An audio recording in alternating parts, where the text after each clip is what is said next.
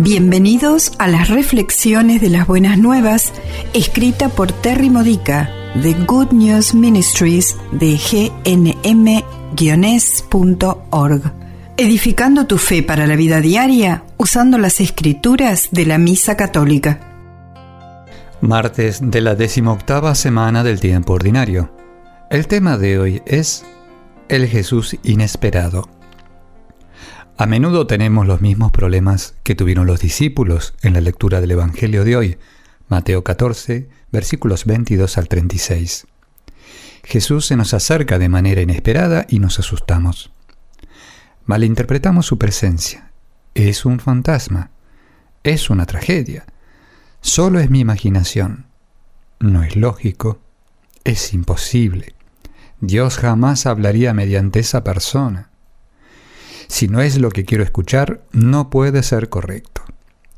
Por ejemplo, en 1977, mientras yo era protestante, Dios me concedió la gracia de creer en el milagro de la transustanciación, la transformación de la sustancia del pan y vino en el verdadero cuerpo y sangre de Jesús, por medio de las oraciones de consagración del sacerdote católico en la misa.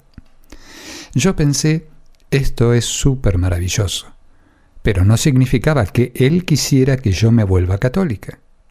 Como una protestante bien entrenada, yo tenía muchas razones por las cuales Dios no querría eso. Empecé a asistir a misa solo para estar cerca de la Eucaristía y de otras personas que entendían este milagro, y mi vida espiritual floreció.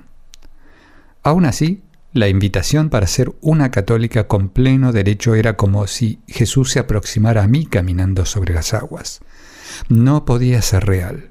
No estaba tan segura de esto y que me comporté como los otros discípulos, no como Pedro, pero sí como los otros que se agacharon dentro de la barca cuando vieron al fantasma.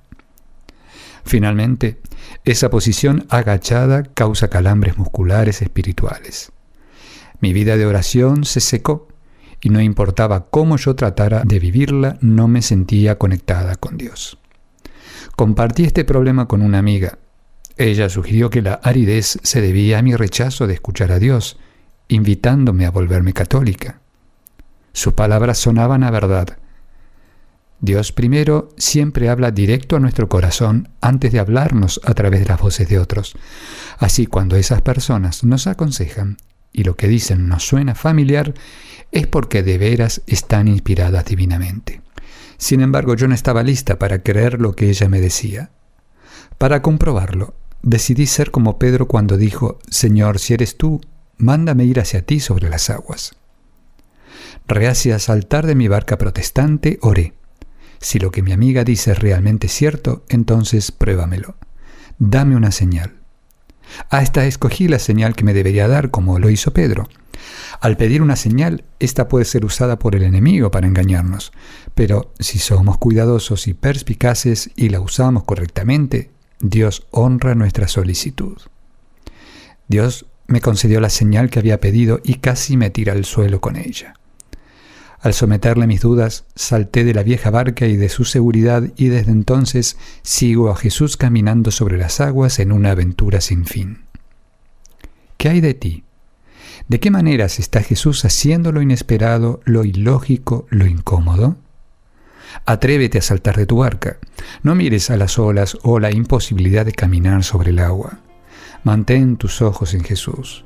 Si te asustas y empiezas a caer y agitarte, Él te agarrará y rescatará, así como lo hizo con Pedro. Esta ha sido una reflexión de las buenas nuevas de Good News Ministries de gnm-es.org. Para más edificadores de tu fe o para conocer más sobre este ministerio, ven y visita nuestro sitio web.